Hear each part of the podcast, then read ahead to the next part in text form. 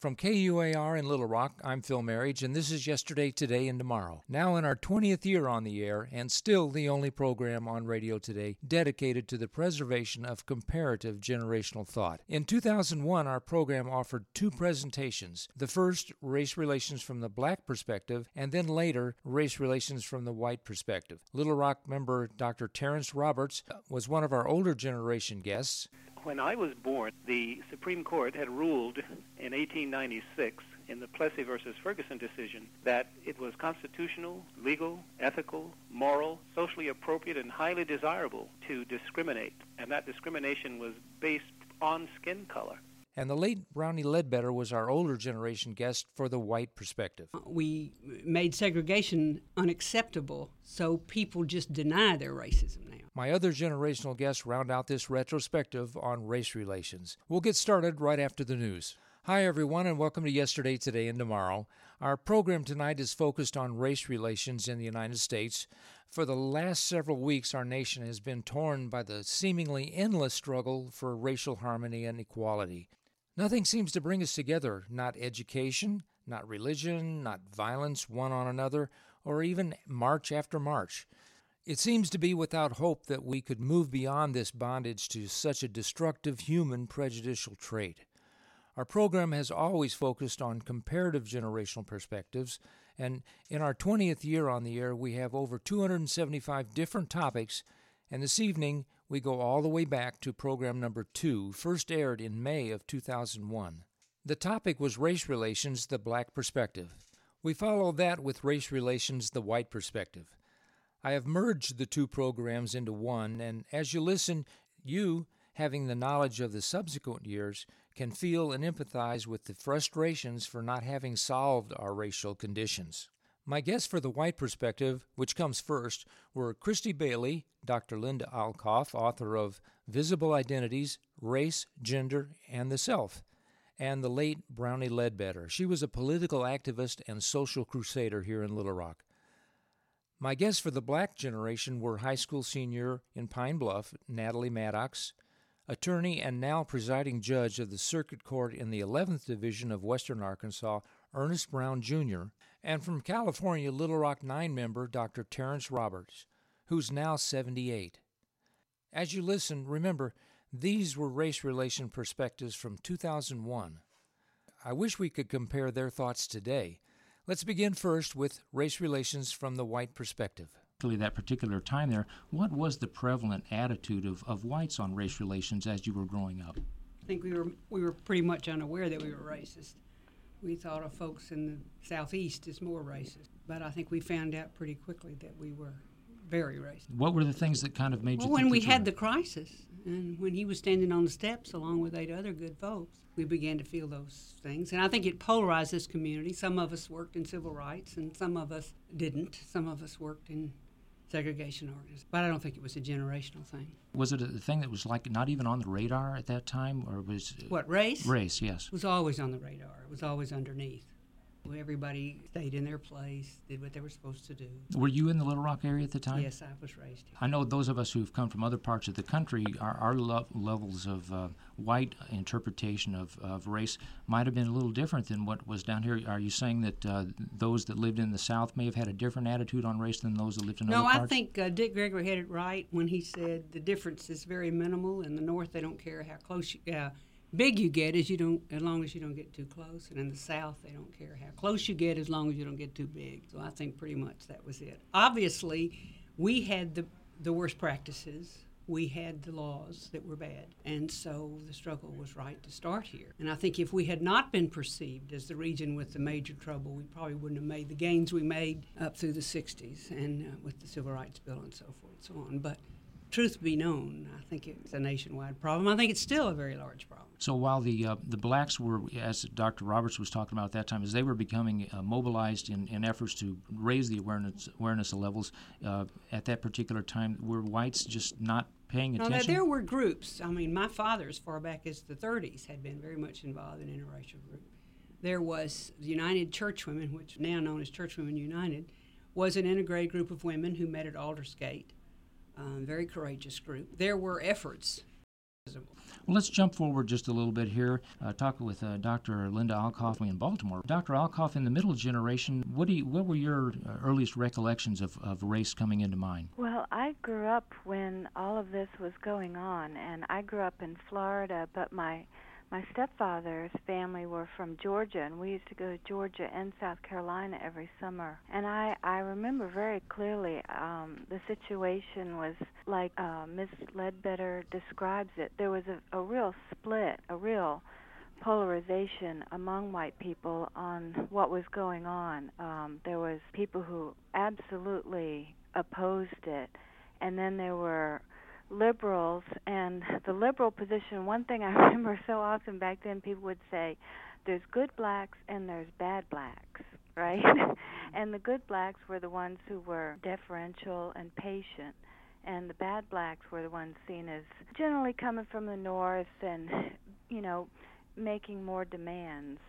And so even for those liberal whites who supported some level of integration they would often make this kind of distinction between good and bad blacks. But you know, my grandfather on my mother's side was um he confessed to me late in life that he'd he'd participated in some Klan activity in the 1920s.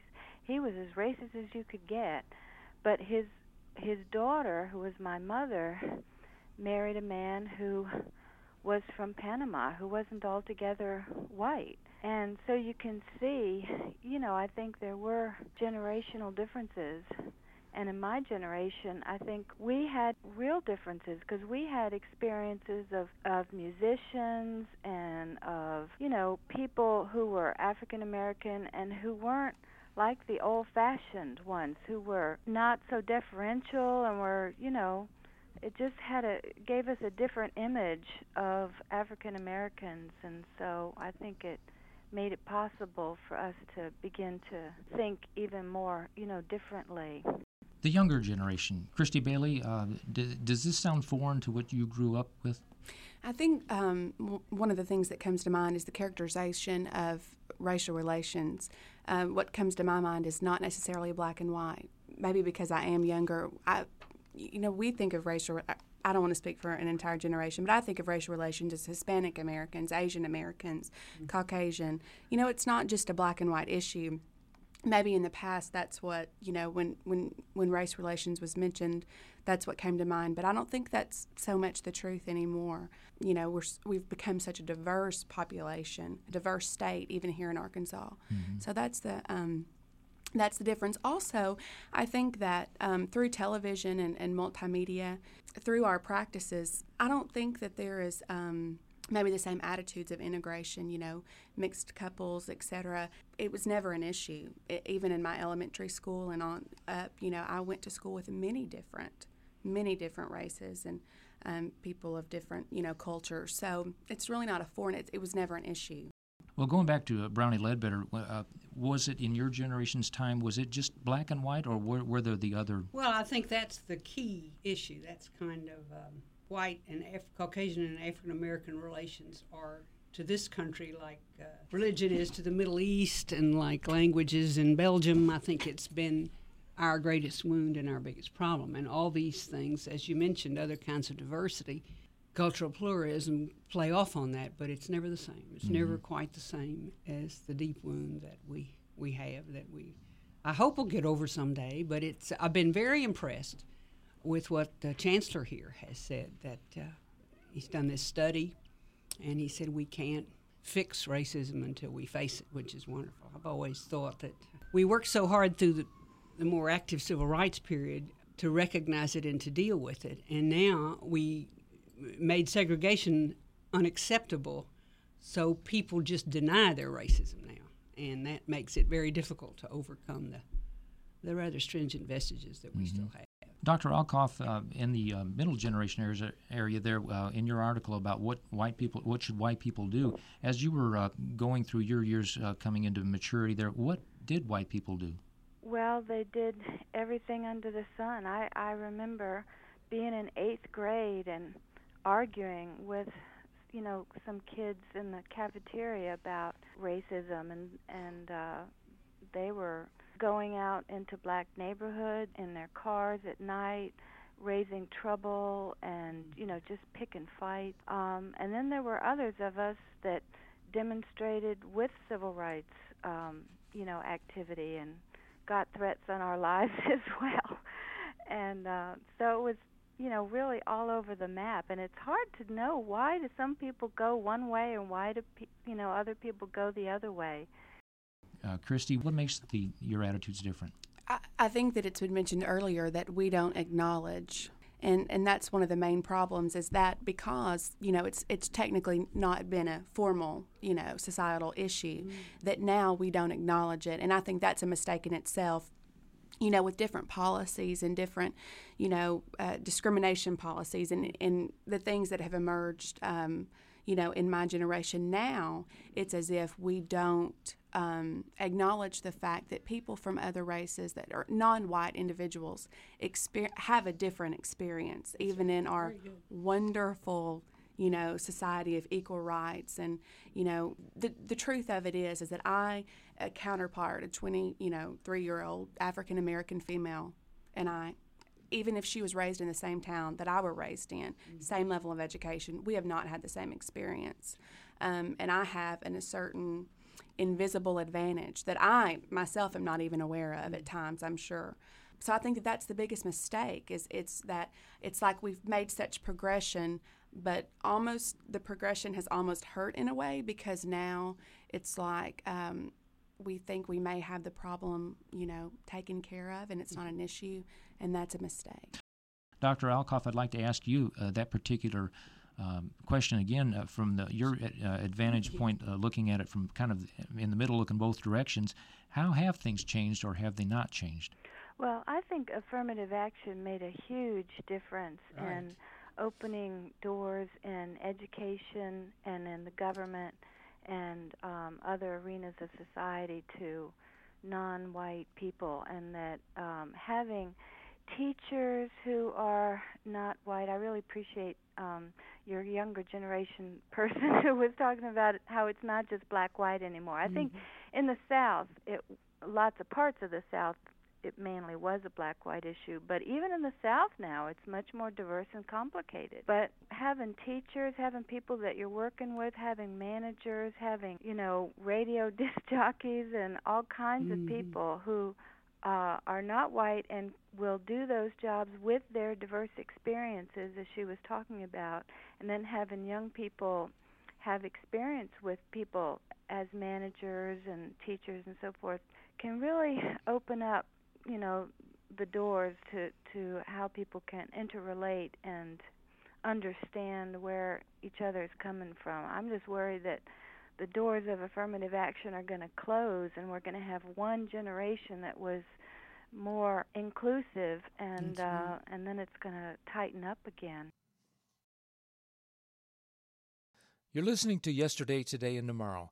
This is a combined rebroadcast of our 2001 programs on race relations, the black and race relations from the white perspectives. We'll be right back after this short break. We are back. In 2001, we recorded two programs one on the black perspective of race relations, and then a second on the white perspective.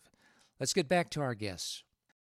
Middle generation, Dr. Alcoff, where's the timeline? Where are we? Well, I, I think we're in a real uh, difficult transition right. period right now because I think that the I don't want to overplay education, but when I went to public school in the South, Sherman was the bad guy, right? right. You know. And Still, even then. well, he he did apparently burn down one of my mm, relatives' mm. houses, but we got a very skewed picture of the Civil War, needless to say. And nowadays, I think um, young people have access to a much broader perspective of the history of the United States and that's just something that we did not have access to even when I was in public school. And I think that that, you know, makes a big difference. There's, it's, some of it's good and some of it's, bad. But I think it's created a crisis because I think that's what I tried to write about in that article for white Americans in particular to understand, to, to rethink sort of the history of the United States and what is their place and what is their particular history and you know how to understand um are we the bad guys are we the good guys are we some of both? How to think about what whiteness means and pride in your country and pride in the history of your country I mean, all of this is in crisis now that we know a lot more of the truth than we used to know, and we have to figure this out. But I think not facing the truth is certainly not the way to go. With all that you see in movies and television, and the media, the portrayal of, of race relations, black, white, Hispanic, whatever that might be, is that an accurate, a truthful representation of what you live in, in life? I don't think there is a um, much representation of j- j- we'll just single African Americans out. There's not a lot of um, movies. There's not a lot of television shows mm-hmm. where it is strictly, you know, that's just another. Um, I turn on the television, and for the main, for you know, for the most part, I see a reflection of me in my life um, middle class, Caucasian, mm-hmm. you know, representation. I go to the store and buy band aids. What color yeah, are the band aids? Yeah. You know, uh, we talked about that in a diversity and oppression class, you know, and that was something that I'd never thought about. You know, mm-hmm. stroll down the toy aisle and look at the Barbie dolls. You know, and there is there there's a there's breaking through, and I think there's a progression, but still, yet we have to, you know, realize when you look at um, news media, like like someone said earlier, radio disc, uh, disc jockeys. You know, how many, how how really diverse are we? Mm-hmm. You know, mm-hmm. is it something that we just like to talk about, or is it true? You know, and project yourself. You know, if I wasn't white, you know, how would I feel about that? Open up a fashion magazine. I don't really think that there is a representation, an accurate representation. Well, Brownie Ledbetter, in, in your generation, is again with the media, movie, TV, uh, the representation for reality then. It's would, terrible. I can remember going to a conference in Detroit after the rebellion there and uh, being in all these workshops. And I, I was thrown into one about the media, how to change the perspective through the media. And there was an observer there who was with one of the major television channels who did a lot of research. And um, everybody jumped on him, all the white folks jumped on him and said, uh, you know, why don't you have more blacks on television, blah, blah, blah. And so he shared some research with us. The U.S. Steel Hour was the first primetime drama in which a black appeared, an African American appeared. The African American who appeared was a doctor, and he was in nearly every frame of that television show. And yet, when he did the research, something like only 10% of folks and almost no white folks recognized that he was actually black because he didn't fit the stereotypes. And that kind of stereotyping still goes on. Dr. Alcoff, uh, your generation basically has uh, lived through the coming of age of media, modern media anyway. Uh, what's your take on the media and, and race relations? Well, I remember the very, very negative images that used to be. Yep. And then I remember a long period when all the bad guys were non white. and then you went through a period where uh, African Americans, especially, on television. You hardly have anybody else who's not white, but we're all good. You know what I mean? They were like they went from all bad to all good, and I think just now we're beginning to get to a point where we can show good and bad and show some variety of people. I like the George Lopez show actually because um it's just, you know, goes against some of the stereotypes of Latinos. Dr. Alcoff, in the middle generation, is your generation satisfied with where things are? I think you know there's real uh, mix. The the the polarization back from the '60s uh, is still with us, and there are people who want mm-hmm. to go back mm-hmm. to the way things used to be, and they think that all the problems in this country, like crime, are the mm. result of liberal uh, laws against uh, racial discrimination and so forth. So there's a lot of people who want to go back, and there's but there are also a lot of white folks who want who who see this as an inevitable progressive transition and that it's going to keep getting better and better and you know ac- accept the fact that uh, things will uh, progressively change. Brownie Ledbetter, as you're looking back, uh, what were the best things that the that the the white race did in terms of uh, race relations as you were growing up, and what what were the worst things that they did? I don't know if I want to hash through all that. Wake up was the best thing. But uh, I think, you know, some of the changes that are really good, like seeing a little more diversity on television and so forth, also have a, a tough side, and that is when people see that, they figure it's okay now. And, and that's one of the toughest things. You know, I remember when we used to think if, if, we, if those things happened, actually, when, when the non African American kids were struggling to get in Central High, I remember that we were so naive, uh, some of us white folk, that we thought once they got in, it would all be over.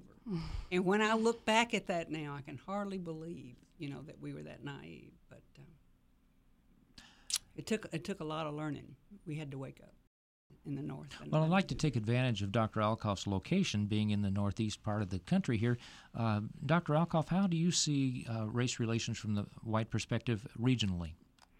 Well, you know, I grew up in the South, and now I live in the North, and a lot of Northerners still have a view that the South is, That's right. you know, full of Klansmen around every corner. That's another kind of stereotype. That's Right. That's right. another show. but but you know, a lot of people say, and a, a lot of people of color I know say that um, they like the South a lot. Things are out in the open, and um, there's uh, you know a, lot of sociality. There's a lot of living kind of next to each other, uh, working kind of next to each other, and it's not uh, altogether worse. In the North, there's um, there can be a lot of closeted racism. Um, it's less overt racism, and then it can be you know more difficult to deal with. But you have different kinds of racism. You you may have um, less racism against some African Americans and more against immigrants in some That's true. regions, and you know it just it varies by region to region. But it's it's definitely not less racist in the north than it is in the south. It's different. Well, let's take a look at the future. Let's go from the older generation uh, looking forward. Uh, um, Brownie Ledbetter, as you look to the future, what does your generation think about the prospects for race relations? I don't know about my generation, but I, I have a lot of hope. Um, but I, it's not a good time right now. Politically, it's a terrible time. So I'm hoping for some change in that arena, and I think that'll make a difference because there really is, um, in my view, there really isn't an interaction between two people or among folks that somehow um, prejudice is not a piece of that, or race or other kinds of diversity. What's happening to many Latinos? I mean, we have in Arkansas the the highest growth of Latino population in the country. Did you know that? No. Yes, we do. Our friends in various farm industries have gone to recruit folk in Mexico, and they are treated very poorly when they get here. And um, so it's it's hard to watch those kinds of things and think that we're going to have a lot of. But I mean, I, but I have to have hope because I love this country and uh, and I've worked in this kind of area. So you have to be an optimist if you do that. Dr. Alcoff, the future. Well, I have a lot of hope. I have two sons who are um, very much social activists on their campuses, and they're way more forward thinking than my husband and I have been, and way more willing to take risks and less willing to accept certain old things. And so I think there's a new generation uh, of people like your other uh, woman on the show represents that is just um, you know just very different. And there's a lot of mixing. There's a lot of couples that are mixing mm-hmm. and children who have familial ties and what's different is in the older generation if you had a white parent and a non-white mm-hmm. parent you often would have no relationship with the, your white extended family. They just rejected them. But now you have kids of mixed marriages have strong familial ties with both of their extended families. So they have loving relationships with white family members and with non-white family members. And you know, those kids have a very different experience that um, you know, are leading the way for some of the rest of us. hmm Christy Bailey, the future. You're going to be living it.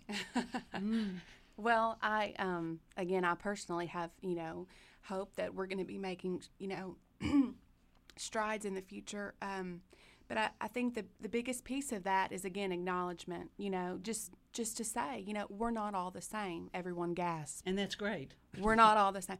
You know, you know, you hear that, you know, well, we're all God's people. We're all the same. Yeah, we are, but we don't have the same experiences and we don't have the same backgrounds and we don't have the same cultures.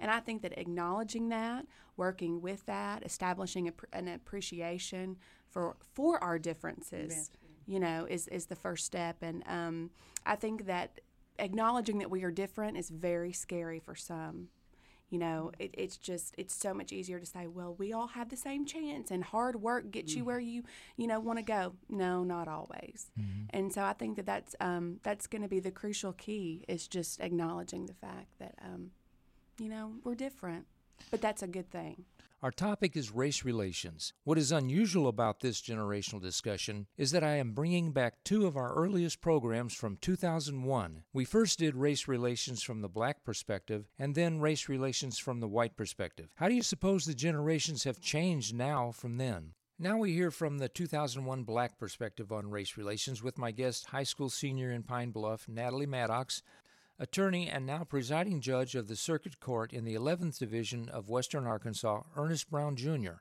and then from California, Little Rock 9 member Dr. Terrence Roberts, who's now 78. And I'd like to begin by asking you if you could share with us what you believe your generation's impact has had on the rela- uh, race relations, because you're really representing the uh, older generations tonight. Great, I'll be glad to. I think one of the things we have to think about from the start is that when I was born in 1941, this country was operating under a constitutional edict that it was indeed constitutional to discriminate. The Supreme Court had ruled in 1896 in the Plessy versus Ferguson decision that it was constitutional, legal, ethical, moral, socially appropriate, and highly desirable to discriminate. And that discrimination was based on skin color. So when I was a young man growing up there in Little Rock, I did not enjoy the privilege of being fully invested in this society, not because I didn't want to be, but because I wasn't allowed to be. And that, as a backdrop, is, is very, very important because it hasn't been that long ago. That changed legally in 1954, but it's significant to note the change in terms of the legal emphasis as opposed to the social emphasis. Because in the wake of the Brown decision, there was a loud outcry, and many people weren't all that happy with it. In fact, the historians write about it as massive resistance because many people joined together and said, under no circumstance will we allow this Supreme Court decision to take precedence over the Plessy decision. We want segregation now segregation tomorrow, segregation forever. And that echo is still heard. Uh, we heard bits and pieces of it most recently from Mississippi in the referendum over the Confederate flag. And that's just a small piece of uh, what we keep hearing around us. My generation had to deal with that. We were thrown into it and immersed in it. And we joined the forces that were already in operation and by that I mean we didn't invent the civil rights movement. It was well underway when we arrived, and it has continued to date. But I think we were more focused and perhaps more motivated simply because of the extremely oppressive conditions we lived under.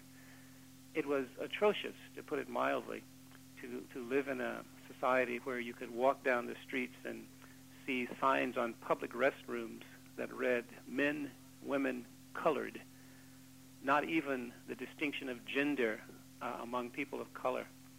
That was psychologically horrifying. And socially, it meant that we were continuing to be locked out, didn't have a part to play.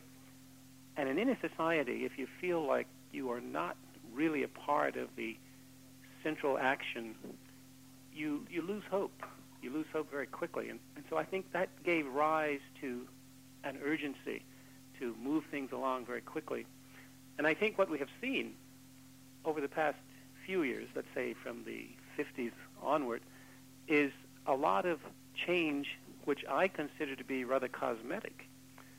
Oh, I can walk into stores now and try on clothing. I can sit at lunch counters and do this sort of thing but I still find many, many doors closed. I find doors to the corporate boardrooms, doors to the seats of finance and uh, political power uh, virtually closed, uh, open a bit in the sense that you will see faces of color peeking through now and then, but nothing like what I would expect to have happened.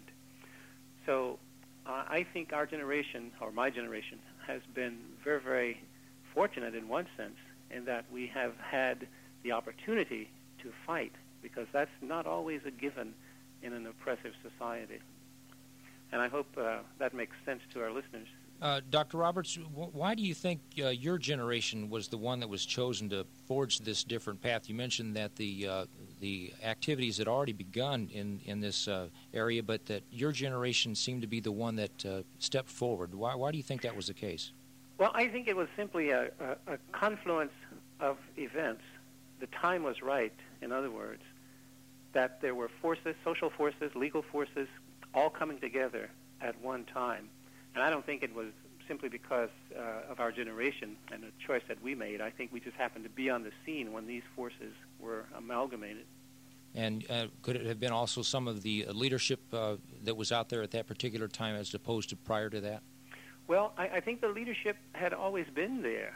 Uh, as you look at history, you'll find evidence of people forcing the issue through the courts.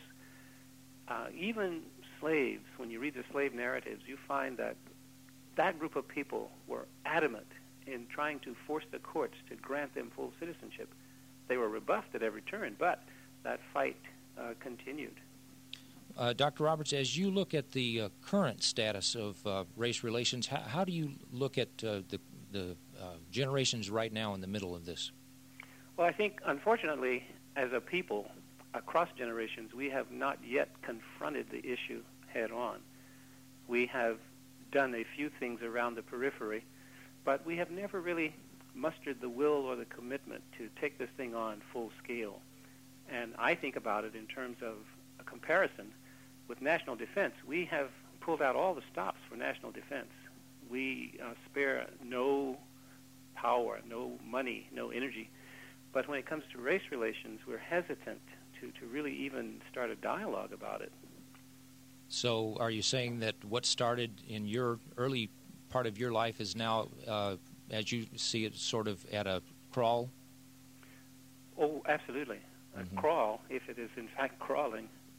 Well, I was trying to be kind. yes.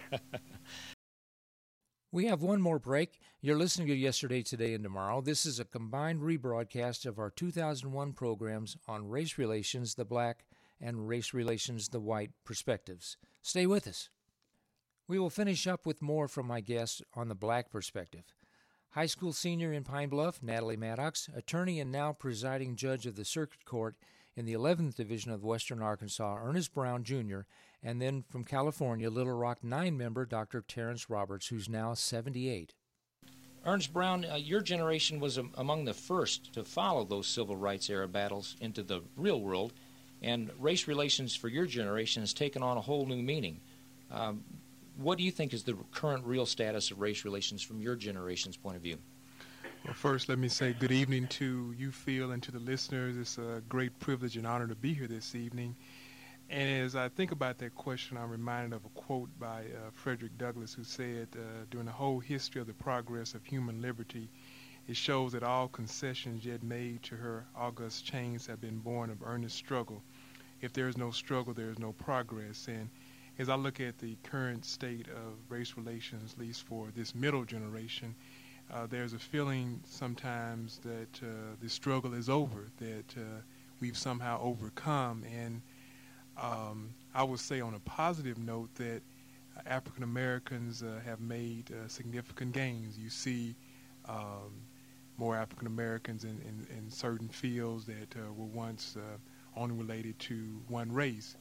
Um, however, you see more incidents of driving while black, uh, where African Americans are targeted in that situation, shopping while black. We've seen uh, some evidence of that uh, here recently. Uh, more segregation in the schools, where you see the white flight with uh, more of the public schools becoming predominantly African American. So, from that perspective, I do agree with Dr. Roberts that uh, to a certain degree it has come to a crawl. You mentioned in the introduction that um, I'm the president of the uh, National Association for the Advancement of Colored People in Pine Bluff. And one of the reasons that I'm involved with the NAACP is that I believe strongly that the struggles that Dr. Roberts uh, and his generation went through have laid a foundation for my generation, hopefully will serve as a catalyst for Natalie's generation. And I feel like I'd be doing a disservice not to be involved and to be active in continuing that that fight and making others aware because um, people that forget their past are doomed to repeat it. And I think that it's very important that uh, you're aware of what the past is and that you make uh, plans for the future. Uh, Ernest, as you were growing up, did you, um, in those early uh, in those early parts of your life, uh, did those early efforts yield a better world for you that came from Dr. Roberts' generation, or were you aware of the real differences between your up your uh, early years and his early years? Uh, most definitely, uh, Dr. Roberts and uh, uh, he and my dad are only one year apart. So uh, my dad um, and my mom both did a good job of really bringing that to bear for us. So I would definitely say I'm, i was definitely aware of the advantages that I had based on that period of time. And I was very thankful for the sacrifices made by that particular generation to give me the educational opportunities that I that I had, and I definitely took it, uh, advantage of those. So, uh, no question about it. I, like I said earlier, I think those struggles definitely laid a positive foundation for the future that present I now have, and hopefully for the future that, that my son, who is uh, now 11 months, will have. Well, as you assess your generation compared to uh, the earlier generation, what where do you think your generation, that block in the middle, is going to find its place in history in terms of what you your generation has done to advance the areas of race relations? Well, I think uh, feel that as far as my generation goes, I think that we are. Um, status-wise, education, uh, you see the number of African Americans actually graduating from high school and going on to college. Those numbers, percentage-wise, has increased. More African Americans that are doing well as far as the medium income. So I think economically wise, uh, you see a lot more African Americans moving into that middle class. So I think that is definitely a positive. In addition, I see, I see you see more African Americans moving into that first, the first black Secretary of State, the first black National Security Advisor, making that progress so that when now the generation comes, it won't be so new that you see a, a black in this particular, African American in this particular uh, uh, place. I think that our generation has somewhat picked up that ball and forged uh, into those areas. And unfortunately, as Dr. Roberts said, it's only maybe one or two, and we haven't moved in in mass numbers like we should. But we are gradually making progress in that area. So, what do you see as the future, as you, from your generation looking forward? What do you, what do you, your people in that generation group see as the future? Well, as I look at the future from Natalie's um, uh, generation's perspective, I, what I would like to see is when um, we see appointments to uh, the Supreme Court, to uh, uh, various offices, to coaching position, whatever the positions be, that it not be such a uh, surprise when a, uh, when someone of color or minority seeks the position. And still, there are a lot of firsts, even after uh, Dr. Roberts' generation. You still have a lot of firsts, a lot of firsts in this particular area. And so, I, as I see in the future, I would see that it, we wouldn't have so many of those firsts. It would be something that would be more accepted and uh, uh, more of a custom. Mm-hmm. Natalie, uh, when when you look at the situations at school right now, uh, the the thing that I've noticed is the in the multiracial society that we're seemingly becoming. Are are you noticing in school there much in the way of the the mixing of the races in a in a multiracial area, or is it still the separation? Well, I feel as we get closer to this into this millennium that we are becoming closer. In my schools, you know, most of us sit together, park beside each other, and we're growing closer to accepting it. Some people don't, but as we get older, we are. So you're seeing more of a blending than was out there before? Yes. Ernest, I'd like to uh, drop back and ask you a question. Um, I noticed uh, an article I read that was by Dr. Benjamin DeMott. Uh, he wrote an article, uh, The Trouble with Friendship Why Americans Can't Think Straight About Race. And he basically says that after 400 years of negative history, that everything's been fixed. And I just kind of like to know what you think about everything being fixed. Well, I I don't I definitely don't uh, agree that uh, uh, if I'm understanding his perspective, everything has been fixed. There are a lot of people that, like I said earlier, feel like there's been overcoming and that uh, is now uh, an opportunity for everybody to proceed on even footing. Um, yes, we've had segregation. Yes, we've had that, but the difference is is that the uh, racism that existed with regard to African Americans in particular were, as Dr. Roberts said, it was institutionalized. It was on the books, and it takes a while for that particular type of um, segregation, racism to get fixed in a short amount of time. It says our um, chairman of the NAACP board, Mr. Julian Bond said when he came to our NAACP banquet about three years ago. He said it's analogous to a football game field. He said for almost four quarters, up until the two minute warning, uh, the other team has gotten all the calls, have uh, had the best equipment. Uh, everything has gone that team's way. Then with the two minute warning, you all of a sudden say, now we're going to make sure the calls are fair. We're going to give you all good equipment and now everything is going to be fair. It takes longer than that amount of time for things to become fixed. And I thought that was a great analogy because that's the way it is. It's only been a short time that African Americans have had some of the same advantages as others. And um, I think until there's been a little bit more time, I think that some of the inequities that we see uh, will indeed be fixed. Dr. Roberts, I want to throw it back to you and ask you about the idea of everything being fixed. Has that uh, crossed your uh, horizon on this at all? Well, I would agree with the other two speakers that uh, nothing has really been fixed. Uh, we have yet to identify what it is we're thinking of fixing, and I think we have to do that first before we can even get close to concluding that we've done anything. I, I think there are a number of writers and uh, social commentators who would like very much for it to, quote, have been fixed, because I think it's too painful a subject to enter into in terms of a national dialogue. I bump into people all the time who are simply frightened of even voicing, giving voice to what they feel inside about these things.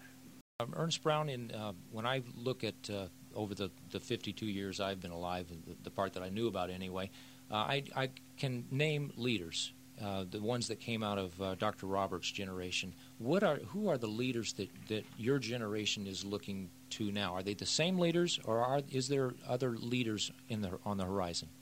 I would definitely say that um, uh, there are a, a plethora of, of, leaders. I mean, when you're beginning to look at our generation and, and, and it's becoming more economically and educationally advanced, I begin to think that it's not the same central, bigger than life leaders that you had during Dr. Roberts' generation, such as Dr. King. I think now uh, you have more African Americans in uh, Congress, uh, more African Americans in the business world. So I think that when you talk about leaders, they, they can be, depending on what field you talk about, you don't have that one figure that is necessarily the spokesperson for the African American mm-hmm. community. And I'll be honest with you, Phil, I like that because in our community we have diverse personalities and ideas. And when you go to other um, ethnic groups, there's not one person that speaks for all Hispanics or all Caucasians, and I, have always uh, have somewhat of a fence when you sometimes people go and say, okay, who is the spokesperson for the uh, community? I mean, it, we have a lot of ideas and, and, and different uh, diversities we bring to the table. So I would say that that's one thing I think has been good about our generation is that advancement where there are a lot of bright leaders that are uh, in the forefront. Dr. Roberts, how do you see the area of leadership? Well, I'm not certain that uh, that's a necessary focus. Uh, I'd like to promote the idea of individuals taking charge and developing a sense of executive responsibility for social change uh, and not looking to leaders per se, uh, because I think that is problematic. But I think if individuals would take on that responsibility, we would see ferment in a lot of areas and we would see initiatives being taken at the grassroots level and uh, wherever people find themselves. Uh, the idea of consensual segregation is one that I'd kind of like to toss out to you guys for your comments because it seems like that apparently in Florida we ha- still have segregation that is accepted by both the white and the, the black uh, races. actually, it doesn't sound that way to me. Uh, I think that term consensual is actually not accurate, especially based on that last tidbit you shared about the proprietor saying to the black customer that you have to go into the back. That doesn't sound so consensual to me. No, it doesn't. But I think uh, uh, what uh, Mr. Walker was talking about in this article here, and I really don't want to take time to read the whole thing, is that the uh, residents. Uh, um, he says Perry residents openly admit that racial separation is common in the town. It's about an 8,000 uh, population. Oh, yeah, yeah, I, I think it's common. And even without that article, I know this to be a fact. And it's a product not because people are agreeing that this is the way they want it to be, but because the oppression is so present and the mindset so intransigent, it's sometimes very difficult to maintain the high level energy necessary to keep pushing against that. There's almost a resignation in that, not a consenting.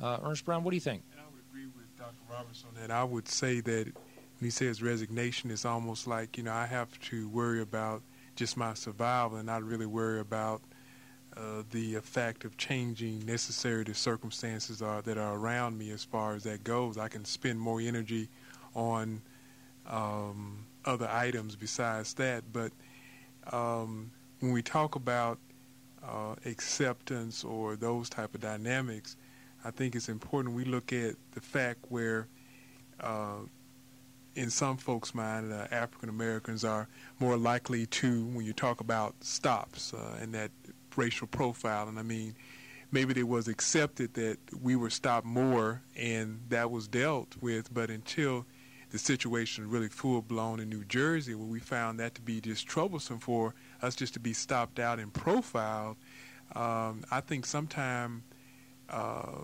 accepting the reality is what is our reality? Do we make it uh, what it is that exists, or do we try to change our reality into something that's that's uh, better. But I think in that particular situation, I would agree that there has been some a resignation that African Americans go to these restaurants and whites go to that restaurant until somehow the reality and the perception changes. I think that likely will occur, and I think it's not only occurring there in Perry, Florida, but in other places.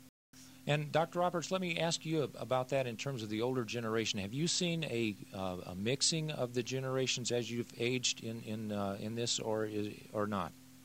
Well, what I've seen and continue to see is that we, uh, as a people, across lines of color, race, and ethnicity, tend to live in something I call a pseudo community. There's a thin veneer of civility where we're polite and we don't fight each other. But there is no real connection that crosses these lines. There are some people who grow beyond it and are able to live in this society without giving credence to these lines of separation, but the vast majority of people pay attention to the lines. They really do.